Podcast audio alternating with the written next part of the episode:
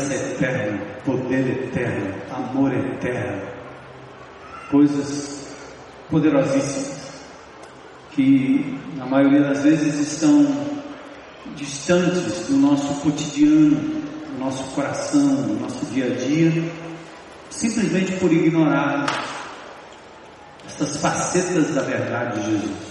Nossa religiosidade nos impede de conhecê-lo mais e mais. A nossa agenda, às vezes diabolicamente influenciada, nos tira do foco, nos faz olhar para os homens, nos faz olhar para os poderes humanos constituídos, esperar que alguém em algum lugar vá nos livrar dessa loucura que nós estamos vivendo. Quando na verdade a solução está no alto, vem do alto, toca a terra quando ele decide soberanamente, soberanamente agir. E ele o faz, e o fará pelo nosso país, não perca a esperança. Salmo 146 é a forma mais exemplar de se responder à crise, não com ódio, não com vingança, não com armas humanas, mas com adoração. Não confie em príncipes, diz o texto. Não confie em homens, seres humanos, incapazes de nos salvar. Mas vamos confiar no Senhor de verdade. Não é alienação, é realidade. Entendermos que nós não temos alguém capaz de nos salvar do caos se Deus não intervir e usar quem Ele quer para a glória dele. Então, meditando hoje na ascensão, Cristo encarna-se, faz gente como a gente, vem a esse mundo, submete-se ao batismo para cumprir a justiça. Jesus, ele é glorificado diante dos seus discípulos lá no Monte das Oliveiras, transfigurado, mostrando uma antecipação da sua glória. Pedro quer fazer ali tendas para permanecer ali naquele momento glorioso de revelação. Depois Jesus vai decididamente a Jerusalém, sabendo que ele ali seria morto, mas ele vai firme, determinado, porque ele levaria ali na cruz do Calvário meu o seu pecado. Ali ele derrotaria o inimigo e a força do erro, da maldade, da corrupção, e daria a um povo escolhido pelo seu nome, pelo seu poder, a capacidade de viver uma nova vida. Aí vem a ressurreição. E depois da ressurreição ele aparece algum, alguns dias com os seus discípulos, prova cabal da veracidade da ressurreição é que pouco tempo depois da ressurreição, milhares perdem a vida, são confrontados pelo poder romano e eles não negam a fé, eles declaram que Jesus Cristo venceu a morte Yesu ó Christos, ó Curios, o Senhor, Jesus Cristo, o Senhor. E eles morriam com essa frase. Entregues e jogados aos leões. perdendo seus bens, tendo suas casas invadidas e confiscadas por um poder imperial terrível, que evocava a adoração a César, ao rei, ao imperador, o nome maior, e que não admitia nenhum outro concorrente. E os crentes em Cristo Jesus, os discípulos de Jesus, os cristãos daquela época, pagaram caro com suas vidas. Para aquelas pessoas parecia o fim do mundo, fim de todas as esperanças, não tem mais jeito. Mas sabe uma coisa? Cristo venceu a morte, Cristo ressuscitou dentre os mortos, Cristo ascendeu aos céus, está à direita do Pai em majestade, Cristo um dia voltará para resgatar aqueles que são seus. E aqueles primeiros crentes que derramaram seu sangue nas arenas, ou que foram queimados, como aconteceu de Nero, por exemplo, fazer tochas humanas dos cristãos, indo em direção ao palácio. Ou como Policarpo, bispo de Esmirna, que porque não negou que Jesus Cristo era o seu único Senhor e Salvador, que não se rendeu aos costumes mundanos da época, mas viveu a integridade de quem seguia Jesus, ele, diante do seu algoz com a tocha, pronto para atear fogo na lenha que estava debaixo dos seus pés, ele disse: Esse fogo pode matar esse corpo, mas não tem poder para me tirar dos braços do meu Senhor Jesus. Pode botar fogo, eu não negarei o nome. E aquele homem, quase dois mil anos atrás, poderia ter achado que tudo, tudo foi em vão, mas não foi em vão. Eu conheci Jesus, você conheceu Jesus. Há ainda mundo afora pessoas que proclamam o Evangelho de Jesus. Chegou a nossa hora. Talvez não sermos queimados na fogueira, não, vão chegar a tanto, mas muito próximo a isso. Porque mais do que matar o corpo é começar de uma forma velada ou aberta a subverter os valores do reino de Deus, onde a verdade já não vale nada, ser justo já não vale nada. Recusar a mentira, a propina, já não vale mais nada. Ser família, ter filhos, família que cuida dos seus filhos, também já não vale nada. A mulher, o homem, distintos pela criação, também já não vale nada. E assim o império daquela época prevalece até hoje, mas temos uma certeza: Cristo venceu. A morte, ressuscitou, está à direita do Pai, e como nós cantamos, um dia ele voltará. Aleluia, glória a Deus. Amém. Aí eu quero convidar você a ler comigo uma janela no meio da tribulação. Apocalipse capítulo 12. Convido você a se colocar em pé, só para você mudar de posição um pouquinho e a gente poder prosseguir. Fique em pé quem quer, quem pode. Mas Apocalipse capítulo 12 é uma abertura, uma janela. João escreve para uma igreja em sofrimento, sendo quase que dizimada, vidas ceifadas. No fim do Apocalipse 11, a sétima trombeta soou, marcando o fim da primeira metade do livro do Apocalipse. E nos capítulos 12 a 22, os mesmos eventos são apresentados agora de modo diferente. E atenção, atenção para os detalhes específicos dos personagens dos versos 1 a 6 da batalha celestial, dos versos 7 a 11, e da batalha terrestre, dos versos 12 a 17. Essa leitura é um preâmbulo a vários textos que nós vamos tocar hoje para mudar a sessão. Apareceu no céu um sinal extraordinário. Lembre-se a linguagem apocalíptica, cheia de ah, metáforas, símbolos, mas nós também usamos metáforas e símbolos, certo? O dragão está comendo o dinheiro da gente. Que dragão é esse? Agora é inflação, naquela época é outra. Mas nós falamos muito em linguagem simbólica e figurada. Apareceu no céu um sinal extraordinário: uma mulher vestida do sol, com a lua debaixo dos seus pés e uma coroa de doze estrelas sobre a cabeça. Ela estava grávida e gritava de dor, pois estava para dar à luz. Então apareceu no céu outro sinal, um enorme dragão vermelho, com sete cabeças e dez chifres, tendo sobre as cabeças sete coroas. Sua cauda arrastou consigo um terço das estrelas do céu, lançando-as na terra. O dragão colocou-se diante da mulher, figura do povo de Deus que estava para dar à luz, para devorar o seu filho no momento em que nascesse.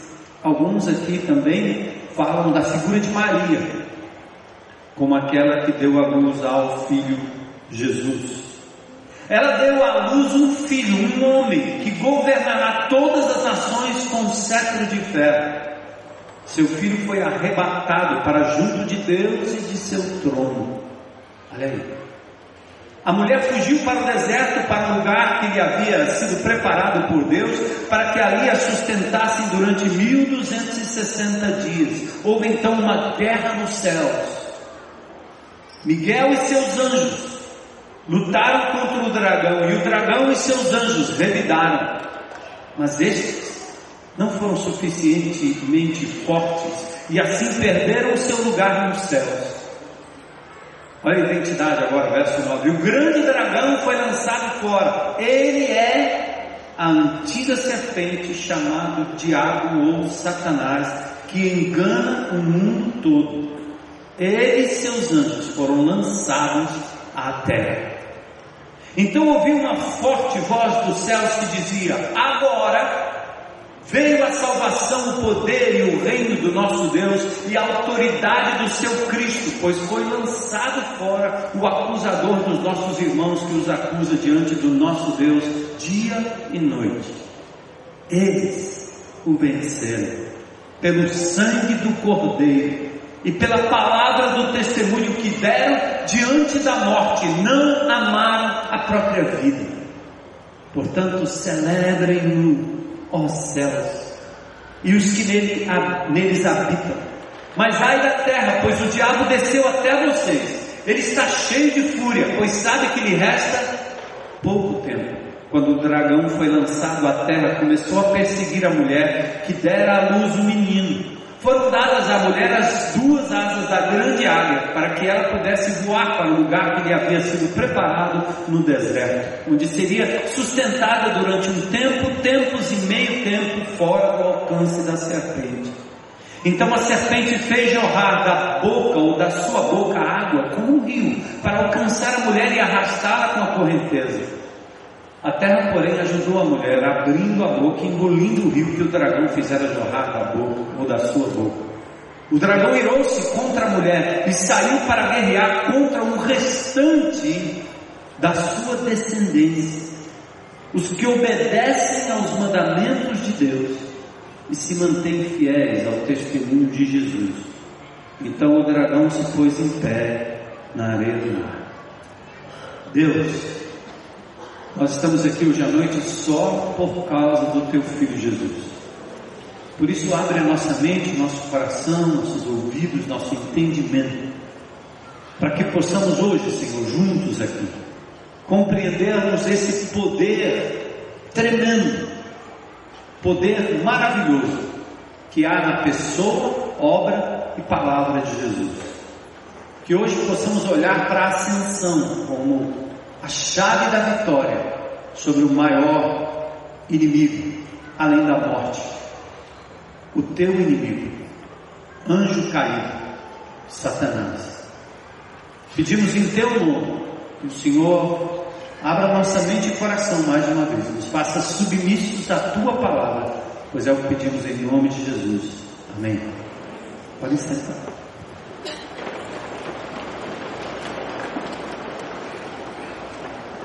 Bom, a pregação não é sobre Apocalipse, mas o Apocalipse abre para cada um de nós aqui um pouco do cenário da história. Nós falamos que a cruz de Jesus, a crucificação de Jesus, não a cruz como objeto, mas o ato de Jesus ter sido crucificado, nos libertou, primeiro da condenação do nosso erro, dos pecados, erros e atos desobedientes que cometemos.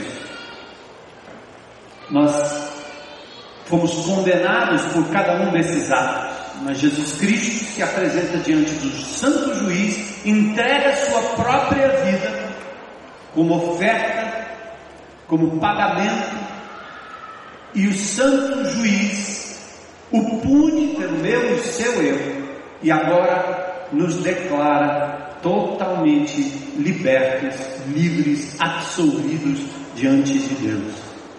Então, a cruz, a crucificação nos livra da condenação do pecado. Romanos 8:1, nenhuma condenação há para quem está em Cristo Jesus. Mas também a crucificação nos livra do poder do pecado. Antes de conhecermos a Cristo, nós vivíamos como vivem estes homens e mulheres que estão sendo acusados em todo o Senado, toda a Câmara, todo o Congresso, que saem todas as câmaras e assembleias do nosso Estado, mas vai muito além disso.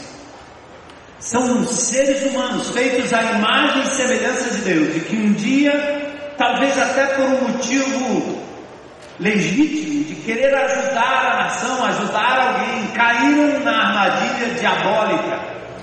E depois do primeiro, do segundo, do terceiro pecado, da primeira, da segunda, da terceira propina, depois de buscar o seu próprio interesse, sonegando aquilo que é devido ao povo que paga os impostos, esses indivíduos foram laçados por um vício, como qualquer um de nós é laçado pelo vício da mentira, da ira, da gula, do erro, qualquer que seja. Mas Jesus Cristo, na cruz do Calvário, quando Ele nos liberta da condenação do pecado, Ele também nos liberta desse poder. Ele quebra as amarras, as correntes. E agora que nós estamos em Cristo, lutamos com aqueles mesmos velhos hábitos.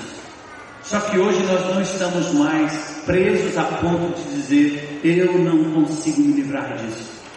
Você pode, porque há poder, como nós falamos, um poder de urânio, uma fissura de urânio, um átomo de urânio, a bomba atômica espiritual. Há poder para você dizer não para aquilo que te escravizava no passado.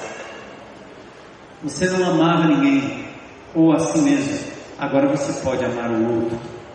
Você não perdoava, não perdoava, agora você pode parar de ser rancoroso e ter um coração endurecido. Agora o Senhor Jesus te liberta. Você não podia largar o vício, seja da bebida, ou seja da, da, do, do cigarro, seja da cachaça, seja pode ser do baseado, pode ser qualquer que seja o vício da pornografia. Você agora tem em Cristo Jesus poder para dizer não. A ressurreição, outra obra de Cristo, agora nos dá poder não apenas para parar de mentir, mas agora nós podemos começar a falar a verdade.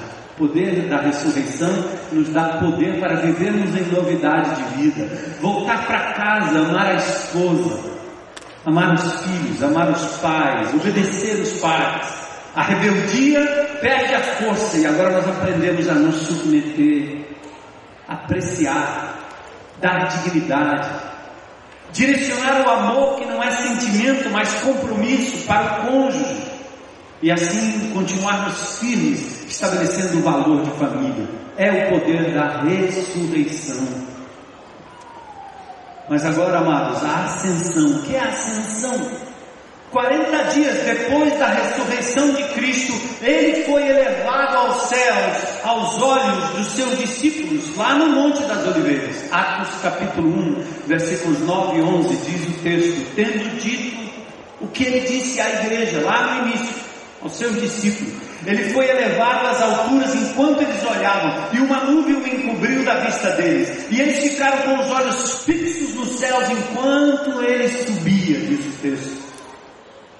De repente surgiram diante dele dois homens vestidos de branco que lhes disseram: Galileus, por que vocês estão olhando para o céu? Este mesmo Jesus, que dentre vocês foi elevado ao céu, voltará da mesma forma como o viram subir. Aconteceu a ascensão de Jesus. Ele está agora à direita do Pai em majestade. E me permitam aqui agora aos católicos apostólicos romanos que me ouvem, que me veem, que estão presentes. Primeiro eu declaro que eu sou católico. Aliás, meu nome é Armando Bispo. Legal? Quando colocam, me chamam de Bispo Armando, como fizeram essa semana, não, não, não, não, não. É Armando Bispo. Meu pai me deu esse nome. E além disso é Bispo Armando Bispo da Cruz. Que é para eu me lembrar o sacrifício de não esquecer mais. Meu pai, o pano baixinho, parente do Lampião, ele sabia, ele sabia. Então ele profetizou lá atrás, sem saber. Né? Mas eu sou católico, sou apostólico, só não sou romano. E acerca da ascensão, eu abro um parênteses com todo respeito e não aceito essa história do politicamente correto, porque você não pode dizer nada de quem discorda de você, porque aí você já é taxado como. Não, não. Com respeito, nós podemos falar sobre outras crenças, como eu vou mencionar aqui, menciono sempre, mas com respeito. Cada um faz a escolha que quer. Mas isso não me impede de conhecer o que o outro crê, o que o outro pensa e emitir opiniões a respeito. Sem que alguém se sinta magoado, como fala dos crentes, né? Misericórdia. Esse Brasil quer ver qualquer coisa menos um crente em qualquer canto do poder, não é não?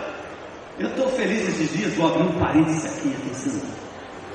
O prefeito do Rio de Janeiro deu um maior cartaz para nós. Primeira vez, depois de Eduardo Cunha e sua gangue, sei lá, estava toda, identificado com crente, subindo no culto.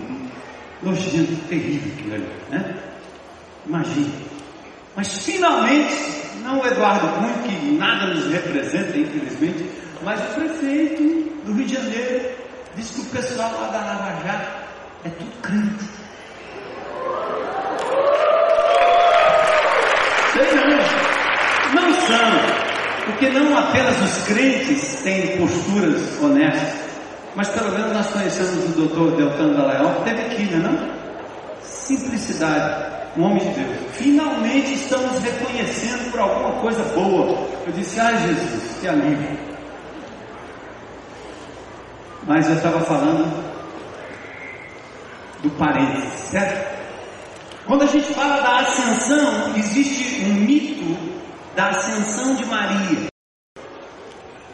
Uma invenção absolutamente romana, definida dogmaticamente, sabe quando?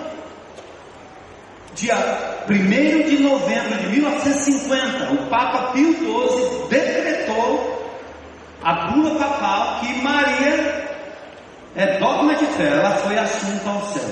Não tem em nenhum lugar da Bíblia, nenhum. Se você é um católico honesto, procura o padre e pergunte a ele onde é que está na Bíblia essa história que Maria também ascendeu ao céu. Essa é uma tentativa, ao meu ver, desnecessária. Porque o católico inteligente logo vai entender que não tem cabimento, porque primeiro não está na Bíblia. É a tentativa de tornar Maria uma mulher tão maravilhosamente elogiada na Bíblia, uma mulher digna, uma mulher de honra, aquela que foi veículo divino para o nascimento de Jesus aqui na terra, merece todos os louros, todas as honras mas jamais ela pode ser equiparada à pessoa do Senhor Jesus Cristo. Maria não foi crucificada, Maria não ressuscitou dentre os mortos, Maria não ascendeu. Essa tentativa é uma tentativa de torná-la impecável. E o brasileiro engole. Por que, que ele engole? Porque você pode falar de quem quer que seja na minha família, mas não fale de manhã. Se falar de manhã, ah, Maria. A religião não é para ser assim. Religiosidade tem que ter fundamento, tem que ter coisa que se comprove. Aqui, não está na Bíblia. Então pode chamar de crença o que quiser, mas não é bíblico.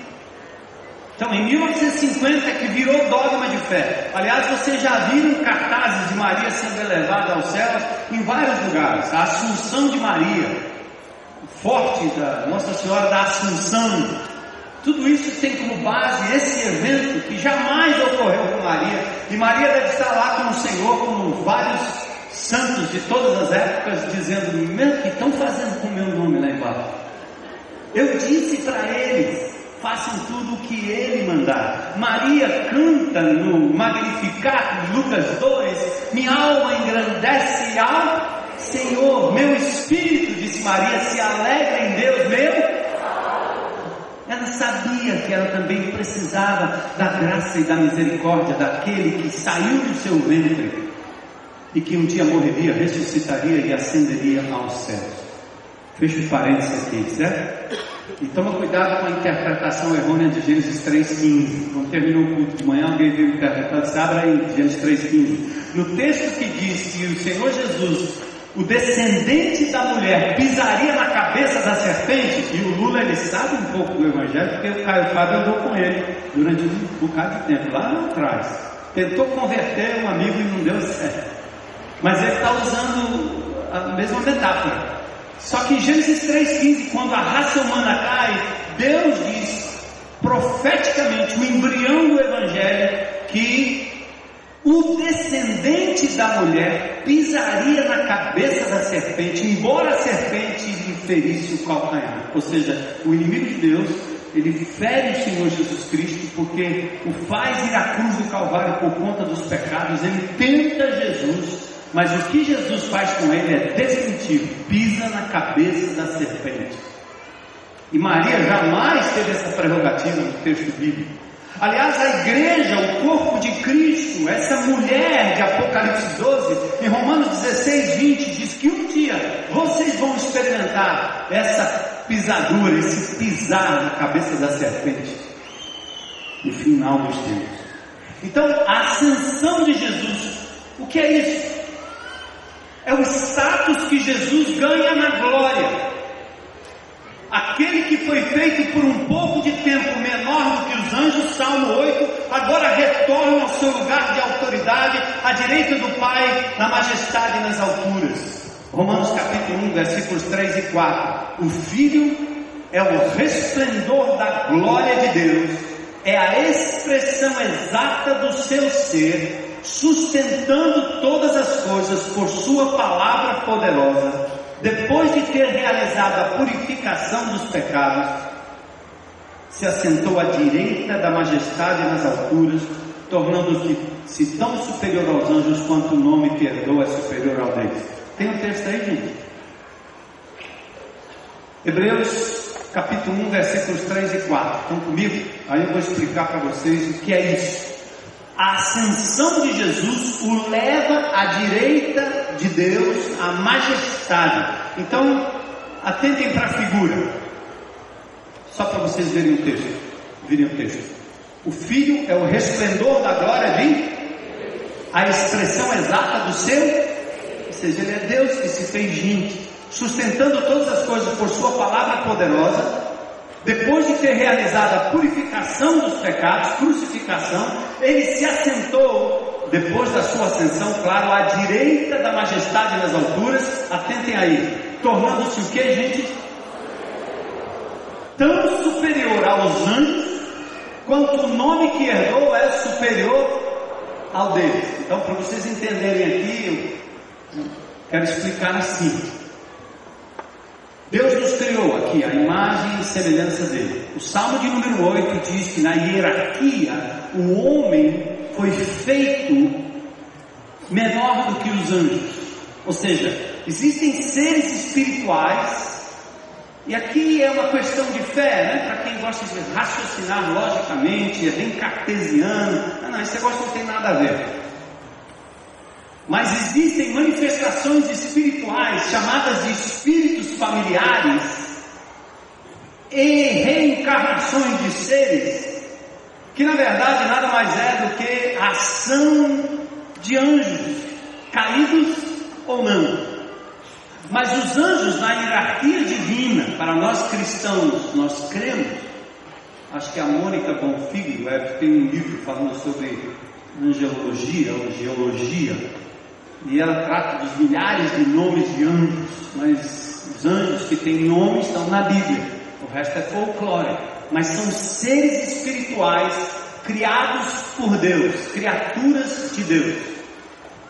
Quando Jesus, que tinha um nome acima de todo nome, Deus Todo-Poderoso, se esvazia da sua glória, ele se torna, por um pouco de tempo, também menor do que os anjos, ou seja, ele entra na raça humana.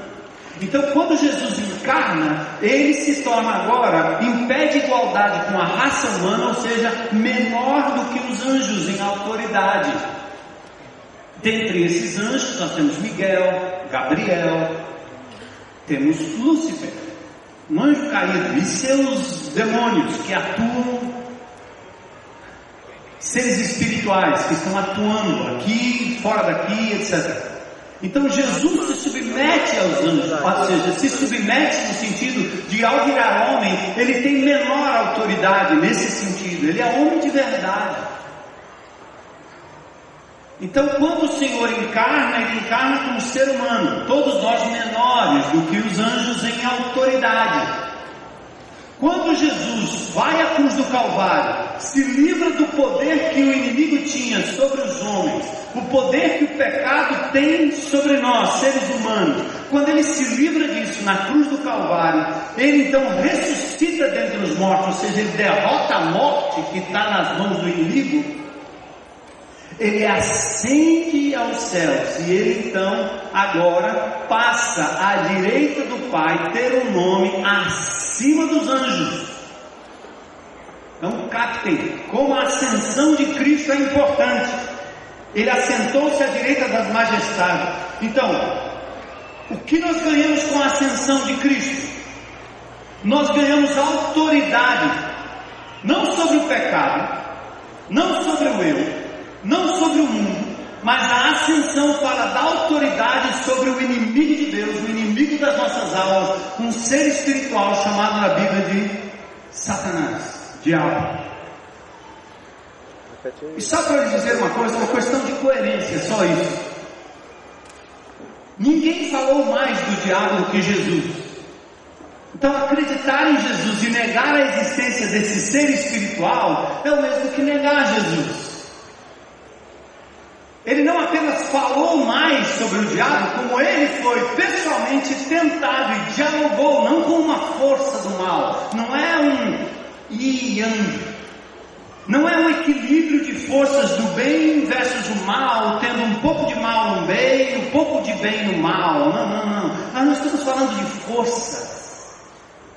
Forças não têm nome, nós estamos falando de seres espirituais.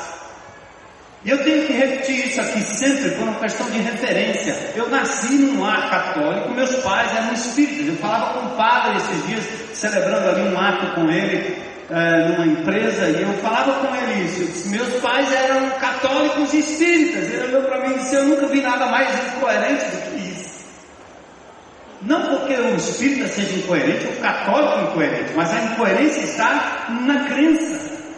Cristianismo é ressurreição. Espiritismo é reencarnação. Cristo, quando ressurge dentre os mortos, ele não volta como São João, como Davi, como Moisés, ele como um outro ser diferente. Ele disse para Tiago, aliás, para Tomé, põe teu dedo aqui. Você precisa ver para crer, toca aqui. Sou eu mesmo não é outro. Então nós não reencarnamos em outra pessoa, em animais, em, em, em, em objetos. Por ter nascido num lar espírita, eu conhecia as doutrinas espíritas e já contei para vocês também. Andei pelos centros de umbanda, de, do que você possa imaginar, e vi todos aqueles rituais acontecendo e tudo aquilo, as incorporações que até animais encaixaçados como galos e, e outros animais tinham incorporações que você não sabia de onde vinham. As pessoas tremiam durante horas ali, tomadas e possuídas por um espírito. Que à luz da doutrina espírita são espíritos reencarnados. Respeito a posição. À luz da Bíblia, à luz do Cristo da Bíblia, são anjos caídos, incorporados. E o que nós temos que compreender como povo de Deus, o poder da ascensão, dá a nós, que ainda estamos vivendo nessa esfera, poder, não por nós mesmos, mas quando nós nos deparamos com os seres angelicais atuando não só na vida de pessoas, na vida da família, na vida da comunidade, na vida de uma cidade, na vida da gente, não incorporando, o crente não pode ser possesso pelo diabo, não cabe isso. Ninguém entra numa casa sem primeiro manietar o dono da casa. Um demônio não pode entrar numa casa habitada pelo Espírito Santo de Deus. Amém? Mas somos cercados pela, pelo pecado, somos cercados pelos seres espirituais, temos incorporações dos seres espirituais, temos atuação desses seres espirituais, principalmente o diabo. O que, que a ascensão nos dá? Poder para que em nome daquele que está à direita do Pai em majestade, com o qual nós também estamos, porque Ele é nosso representante desde a sua encarnação, agora você pode encarar o inimigo de Deus, a incorporação demoníaca e todo tipo de influência diabólica, você pode encarar agora, não na sua autoridade, mas na autoridade que há no nome de Jesus, nome acima de todo nome, e o diabo será derrotado. Amém? Estranho, né? E sobre essas incorporações, aliás, existe uma tentativa, como o deputado Jean Willis, né? Dizendo que todo, toda pessoa negra deveria ser do candomblé. Como assim? Parece aquela coisa ridícula que alguns fazem sobre as pirâmides. Já viram isso? O cara constrói uma pirâmide de casa e embaixo. Porque aí tem uma, concentração de forças magnéticas e ele fica ali. E tem cultos ali, assim, cultos, certo? Aí um dia Deus, alguns anos atrás, Deus me deu a graça de ir lá no Egito, aí cheguei lá, foi até uma época complicada, tinham matado 64 turistas em Luxor. E ninguém queria ir para lá, nós estávamos em Roma quando isso aconteceu, indo para lá e os caras disseram, vamos parar com essa excursão aqui, porque o negócio está feio por lá. Eu disse, não, uma bala não acerta a mesma pessoa duas vezes no mesmo lugar. Agora é que é hora de ir. Porque tinham acabado de matar um grupo de pessoas. Mas agora que é hora, agora é que vai ter mais polícia. Pois então nós visitamos o Egito naquela época, totalmente cercados pela guarda, era uma parada tremenda. Aí nós fomos na pirâmide, nós chegamos na pirâmide, que era assim, um lugar cheio de estacionamento de ônibus, não tinha ninguém, só a gente. Aí ao visitarmos as pirâmides, eu disse, rapaz, nós vamos encontrar os egípcios ali, tudo mergulhado nas catacumbas lá para dentro, né? A catacumba é, bom, claro, né? Mas estou falando do lugar onde eles colocam os, os mortos ali, né? E aí eu disse, eu vou encontrar. Sabe o que eu encontrei na beira do Egito? Na beira das pirâmides do Egito? Famílias fazendo piquenique. Eu vou dizer para vocês, eu gosto de futebolzinho. Eu bati uma bola lá na, nas pirâmides do Egito, e na base. Não vi nenhum egípcio sentado ali recebendo algum tipo de aura. Nenhum. Ou seja, há uma, uma mística em cima de coisas que os africanos não creem nessas coisas que nós estamos propagando aqui como sendo cultura afro. Que é isso, cultura afro? Vocês pensam que toda a África é desse jeito? Isso é uma conversa de primeiro mundo para satanizar a África e os africanos e dizer que eles são dominados por demônios. Não são são animistas em muitas áreas, em muitas partes, mas nada disso. Para dizer isso, qual é o argumento aqui? O argumento é que essas pessoas que incorporam, elas incorporam anjos caídos. Anjos caídos. Que ora fazem o bem, ora fazem o mal. Eu me lembro um tempo atrás, aqui numa entrevista na CBN, falando com pessoas que são líderes dessas religiões dito afro-brasileiras, e foi difícil para poder dizer, até que o Rui Lima na época me ajudou, eu insisti aqui fora do ar, dizendo para ele: você tem que declarar aí no microfone que na Umbanda você pode ter algum desses, algum desses personagens fazendo, alguns fazendo bem e outros fazendo mal, porque pessoas procuram ali também para desmanchar casamento, para tirar a mulher do outro, para ser bem sucedido por cima do outro que está atrapalhando. Tem trabalho lá para o bem, tem trabalho para o mal. Você está chamando isso de espírito familiar encarnado, dando nomes que são equivalentes aos nomes bíblicos? Não, não. Eles são demônios que ora fazem o bem, ora fazem o mal. Então a ascensão lida com esse inimigo, Satanás. Ninguém falou mais sobre o diabo do que Jesus. Quais são as características dele? Primeiro, ele é adversário. 1 Pedro capítulo 5, verso 8, diz: sejam sóbrios e vigiem. O diabo, o inimigo de vocês, anda ao redor como rugindo e procurando a quem possa. O apóstolo Paulo diz em 2 Coríntios 2,11: ele, ele diz assim: Eu não ignoro os ardis do inimigo. Fique esperto, meu irmão. Apesar de sermos filhos de Deus, contarmos com a sua proteção, não podemos mais sermos possuídos pelo inimigo, não dá certo. Aliás, eu, eu já percebi o seguinte: se algum crente entrar num terreiro de macumba ou num lugar que está baixando o espírito, não baixa. Eu já vi isso. Tira esse cara daqui. Tira. Ou pessoas que começam a ouvir a palavra de Deus sendo pregada e de repente caem num sono profundo. Porque são incomodadas pela palavra de Deus. 2 Coríntios 4,4 diz que o Deus desse século segue o entendimento das pessoas para que a verdade não lhe resplandeça como luz, o Evangelho. Ele é oportunista. Atenção aí, falando sobre as obras de Jesus. Como é que você assume o poder dessas obras para se livrar da condenação do pecado, do poder do pecado, viver em novidade de vida e agora combater o inimigo? Como é? Pela obediência. Não é pelo sentimento, pelas emoções que nos alienam. Emocionalmente nós podemos ser controlados por populistas, pastores populistas, dito apóstolos populistas. Nós podemos ser manipulados nos tempos evangélicos em todo lugar. É só mexer com a emoção. A emoção nos leva a isso, o populismo nos leva a isso.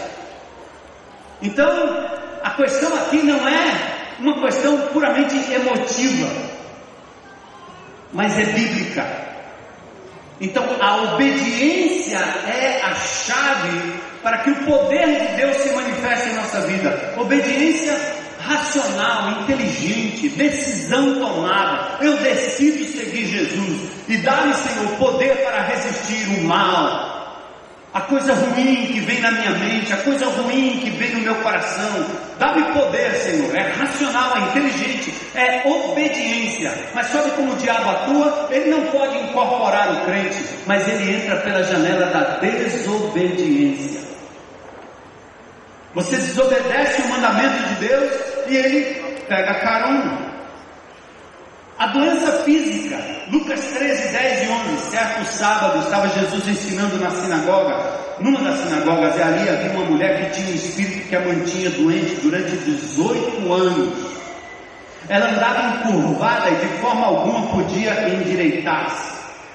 Até que Jesus a liberta da doença, não, do demônio. Nem toda doença é fruto da ação espiritual do inimigo. Mas assim como o inimigo, numa sessão qualquer, pode te libertar de uma doença, ele pode lhe escravizar e impingir sobre a sua vida em outras doenças, em outras loucuras. Então atentem aqui. O que ele é capaz de fazer? Ele torce verdades espirituais. Ele tenta, Tiago 1,14. Somos atraídos e seduzidos por aquilo que é a nossa própria cobiça. Deus nos prova, o diabo nos tenta. A diferença entre provação e tentação é que a prova é para o nosso aperfeiçoamento, a tentação é para quebrar você, te tirar do tempo. Então o inimigo de Deus ele é craque na tentação.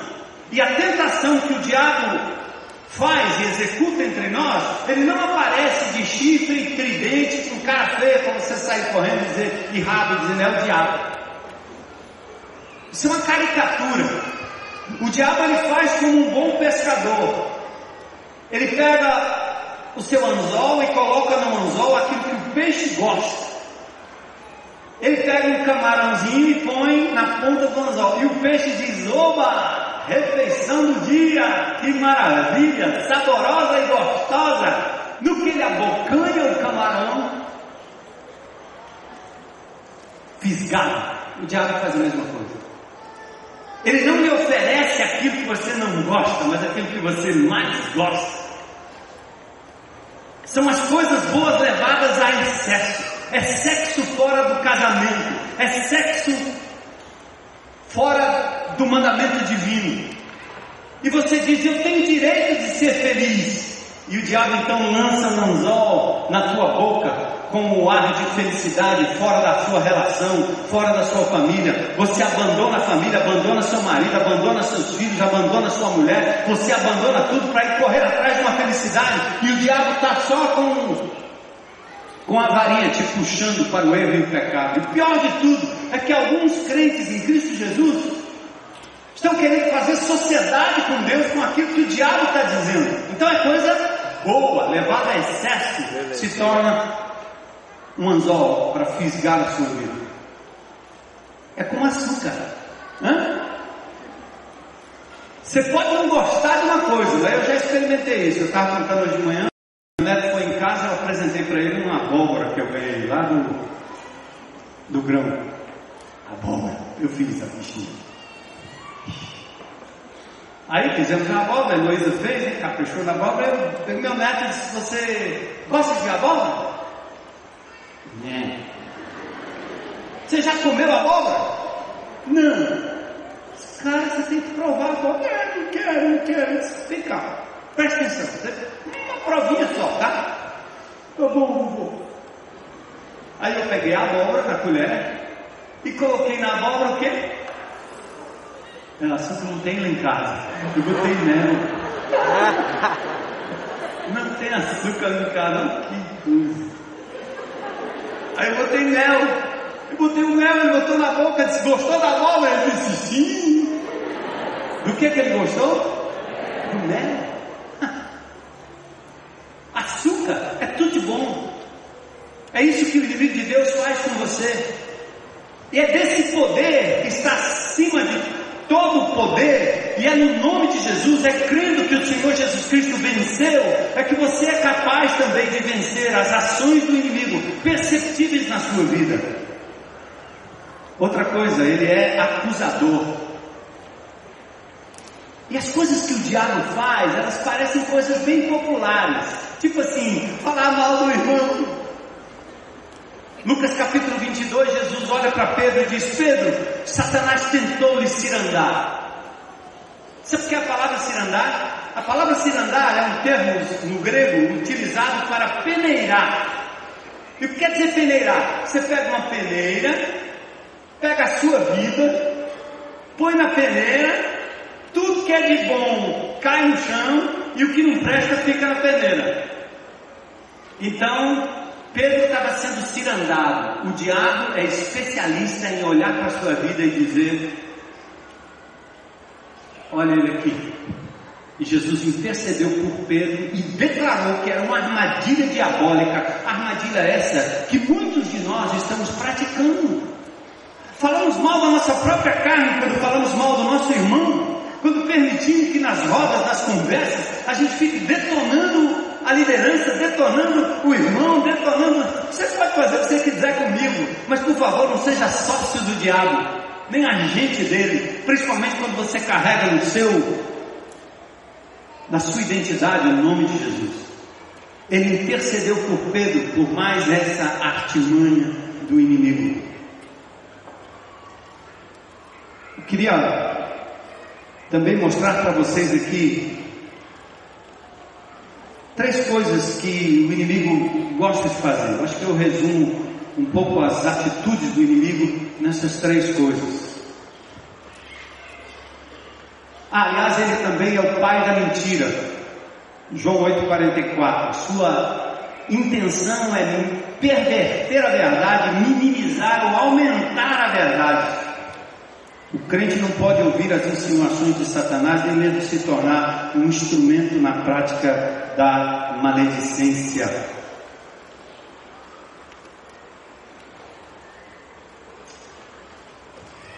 Então, ah, eu queria falar sobre essas três coisas que eu me fugiu aqui agora, mas a primeira delas é a seguinte: como é que o inimigo de Deus gosta de atuar também em, em se tratando de igreja? Em 1 Timóteo no capítulo 6, diz que o neófito, aquele que é novo na fé e começa a ascender posição de liderança no meio do corpo de Cristo, seja no GR, seja num culto, seja com o microfone na mão, indivíduos que às vezes nem saíram da, da, da, das fraldas do cristianismo, né? do início da fé cristã, já são elevados à posição de líderes, pastores, ministros. Basta ter uma carteirinha e você virou ministro. A Bíblia diz que o diabo gosta desse tipo de gente, porque no erro que ele caiu, é no erro que ele induz o neófito na fé, soberba e às vezes até, no certo sentido, aplaudido pelos parentes e familiares e pais, que gostam de aplaudir esse tipo de coisa. Coisas com as quais eu luto. Desde que entrei no ministério. Não estou interessado que coloque o meu retrato no canto algum, retrato é novo, né? Não estou interessado que meu nome. Olha, isso é muito bom, é bom para a nossa vaidade, é bom para o nosso ego. Mas eu me lembro de João, não importa que eu diminua e que ele cresça. Quando eu falar aqui para vocês que o Senhor Jesus Cristo, através da ascensão, dá a cada um de vocês o poder para vencer o diabo em casa, seja na tentação, seja na possessão, seja na doença, você vai, em nome de Jesus, saindo por aí hoje, pensando que Jesus está à direita do Pai em majestade e que o diabo, se você se apegar a Deus e o resistir em nome de Jesus, ele vai fugir de você. Você vai ter autoridade e poder para lutar contra essas artimanhas do diabo, em nome de Jesus. Não chamem pastor.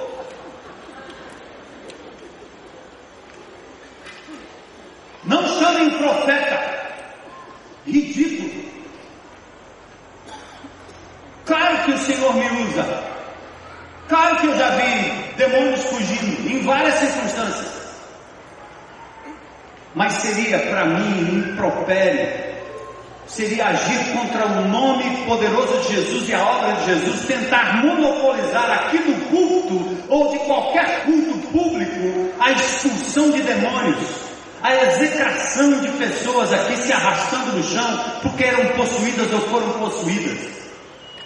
Ou então dar o meu celular, o meu número, para que vocês me chamassem para resolver situações em que o diabo estava atuando ou agindo. Seria ridículo, sabe por quê? Seria sonegar a vocês aquilo que o Senhor Jesus Cristo deu. A cada um de vocês o Senhor deu autoridade sobre os espíritos imundos, sobre toda doença que for provocada pelo diabo, sobre qualquer tentativa inimiga na sua casa, no seu trabalho, na sua vizinhança, na sua cidade. Você tem autoridade em nome de Jesus, porque você Crê naquele que tem um nome acima de todo nome. E você não precisa de ninguém. Só dele.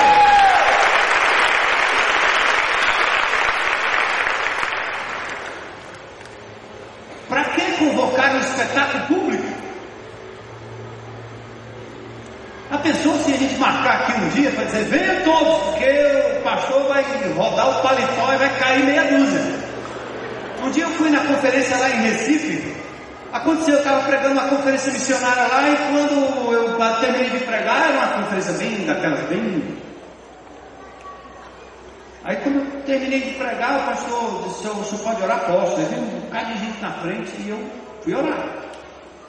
E ergui minhas mãos e comecei a orar. Quando eu comecei a orar, o povo. Bum, caiu muita gente. Aí logo um irmão correu para mim com um óleozinho e um negócio, disse, pastor, agora você tem que ir lá ungir cada um deles. Eu disse, nega, atenção, vai, vamos, você nem o que é está acontecendo aí, o que, que houve aí? Tchau.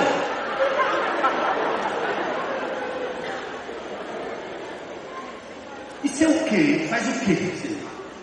Muda o quê? Muda o caráter? Será que esse cara que caiu vai amar a mulher dele mais do que ele estava amando? Será que esse, esse empresário corrupto vai deixar de ser corrupto porque caiu no chão? É o que mais a gente quer. Um óleozinho na cabeça, uma imposição de mãos de um profeta, uma profecia sobre o futuro incerto, para que eu de repente possa mudar de vida, melhorar de vida. Essa alienação que está matando o Brasil. Está na hora de obedecer Jesus, proclamar Jesus. E outra coisa, empoderar o povo de Deus. Vou usar essa palavra empoderar. Não sou eu que empodero, não. Escuta aí, meu irmão. Você carrega o Espírito Santo com você, cara. Está entendendo? A palavra está na sua mão. Sai por aí. Ide. A autoridade já foi dada em nome de Jesus. Essa é a vitória. Então eu quero terminar aqui com Mateus capítulo 4, versículos 1 a 11. Ah, eu achei aqui no meu texto as três coisas que eu estava procurando. Vocês viram que eu estava rodando? Está aqui, mas cadê? A primeira, o neófito. A segunda, a falta de perdão. 2 Coríntios capítulo 2. O diabo age quando vocês não se perdoam ou não perdoam o outro. O inimigo de Deus entra inclusive na igreja. Porque, embora houvesse disciplina e o indivíduo era considerado como um gentio lá fora, mediante arrependimento ele voltaria para a congregação. E a falta de perdão poderia dar lugar ao inimigo de Deus. Não façam isso, perdoem, fiquem livres, totalmente livres de qualquer rancor, de quem quer que seja, perdoem, mesmo ao maior e mais vil pecador, perdoe, para que não se dê lugar ao diabo. E a terceira coisa que eu havia me esquecido, Atos capítulo 5, Ananias e Safira, casalzinho maravilhoso, eles tinham um terreninho que valia 10 mil reais, 10 mil.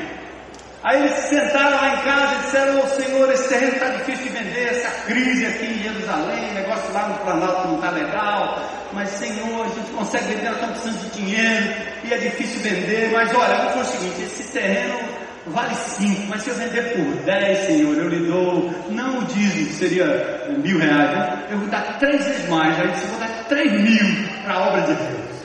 Aí a, a Safira disse, é, o negócio é 3 mil, tá bom. O que, que aconteceu? Fizeram um voto, anunciaram o terreno, venderam no outro dia. Pegaram 10 mil na mão. Aí, hora do culto. Aí um conversou com o outro e disse, peraí, negócio de 3 mil de dízimo é muito. Vamos dar só quinhentinho, porque a maioria da igreja lá tudo assalariado, tudo dá merrequinha lá, tudo dá 500, 500 já tá bom. E a gente desce ali pelo corredor, eu e você, abraçados e colocamos no gasofilaço, ninguém vai saber. Quando eles vão descendo, Pedro diz: vocês a cair na armadilha de Satanás? Hum. Pedro estava lá? Você estava lá quando eu conversava com Safira? Eu acho que Ananias disse assim: Foi escuta telefônica, meu irmão. Aí Pedro diz assim: vocês não mentiram a homens, vocês mentiram ao Espírito Santo de Deus. O diabo entrou no coração daqueles, daquele, daquele casal para ter uma religiosidade hipócrita. Diga para Deus que você não vai dar nada, Ele vai continuar te amando. Diga para Deus que você não está nem aí com Ele, Ele não vai deixar de te amar, mas seja honesto. Religião é coisa para ser honesto, para ser honesto. Seja verdadeiro. Às vezes é melhor ir na, na, na, no, no, no, presídio de segurança máxima, lá na Pacatuba, e olhar para aqueles homens e eles dizem a verdade. Quando querem se voltar para Deus, eles dizem: Eu preciso, eu sou um miserável pecador, eu acho que Deus não vai nem me perdoar. E às vezes nós, crentes em Cristo Jesus, caímos nessa armadilha de tentarmos arredondar as coisas. Para quê? Você não mentiu aonde? Você mentiu o Espírito Santo de Deus. Você deixou o inimigo de Deus colocar isso no seu coração. Então nós vamos terminar com Mateus capítulo 4. Que coisa! Jesus foi tentado pelo diabo. Então vamos lá, olha o texto comigo. Chave da vitória, a ascensão de Jesus Cristo. Então Jesus foi levado pelo Espírito para onde, Jesus? para ser tentado pelo diabo. Não há força. Depois de jejuar 40 dias e 40 noites, teve o quê? Fome. Fome, coisa legítima. O tentador aproximou-se dele e disse: Ei, atenção, não é força, força não fala. Se.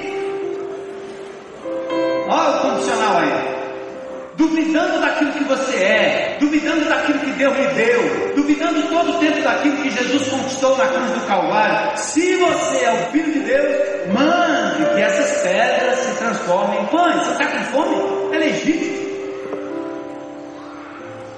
Você não está abstendo por muito tempo? Está precisando praticar sexo? Ó, oh, está precisando ser feliz? Está precisando de um pão aí? Oh. Vai agora, usa seus superpoderes. Se Jesus tivesse usado os seus superpoderes, sabe o que, que ele estaria fazendo? Ele estaria retomando aquilo que ele deixou na glória, esvaziou-se de si mesmo para se tornar gente como a gente.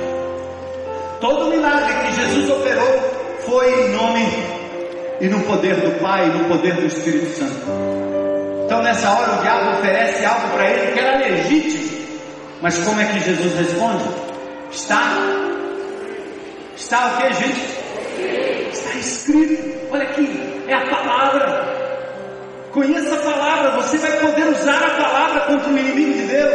Está escrito: nem só de pão viverá o homem, mas de que, gente? Toda palavra que procede da boca de Deus. Eu continuo com fome, mas não vou violar esse princípio. Quem me sustenta é o Senhor. E se o pão tem que ser obtido, será pelo meu trabalho, nas minhas mãos, na carpintaria lá, quem sabe, né? Não dessa forma miraculosa. E aí vem em seguida outra oferta. Então o diabo levou a cidade santa, colocou na parte mais alta do templo e lhe disse o quê? Pula! Se você é o filho de Deus, jogue-se daqui para baixo, porque está escrito, pasmem, o diabo também usa a. Ele conhece, né, bobo? Os anjos quiseram ser os pregadores da palavra e Deus disse: Não, vai ser o meu povo. Ele dará ordem aos seus anjos a seu respeito, e com as mãos eles segurarão, para que você não tropece em alguma pedra. Como se Deus pudesse lhe levantar e segurar para você não andar no caminho normal. Oh, oh, oh, oh. Não, não, não, não. Jesus lhe respondeu: também está o que, gente? Escrito, está na palavra, está no mapa. Não põe à prova o Senhor, o seu. Deus não precisa fazer um milagre na minha vida, me levantar na hora de um obstáculo para dizer que Ele é Deus. Aqueles homens que foram queimados na história não precisavam de nenhuma outra evidência. O fogo subindo, o corpo queimando, eles não pediram livramento. E nós queremos, queremos Deus sim, lá na sua igreja tem cura. Tem cura de caráter em nome de Jesus, em todo lugar. Depois ele cura o corpo.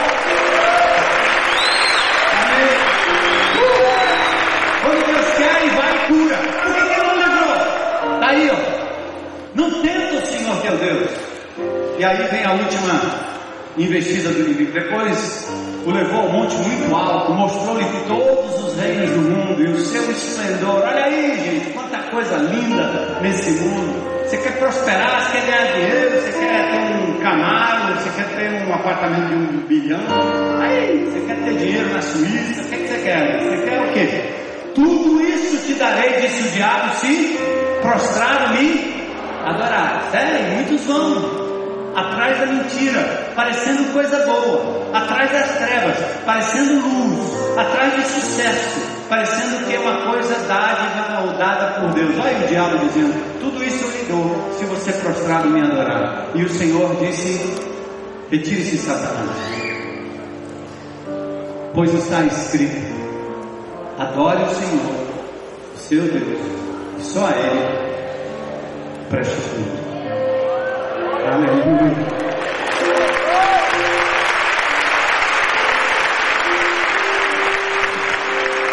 Pronto. 1 João 3,8. Aquele que pratica o pecado é do diabo. Aquele que vive insistentemente na prática do pecado é do diabo. Mas olha esse texto, gente. Nós terminamos aqui. Para isso, o Filho de Deus se manifestou. Para quê, gente? destruir as obras do diabo. Aleluia.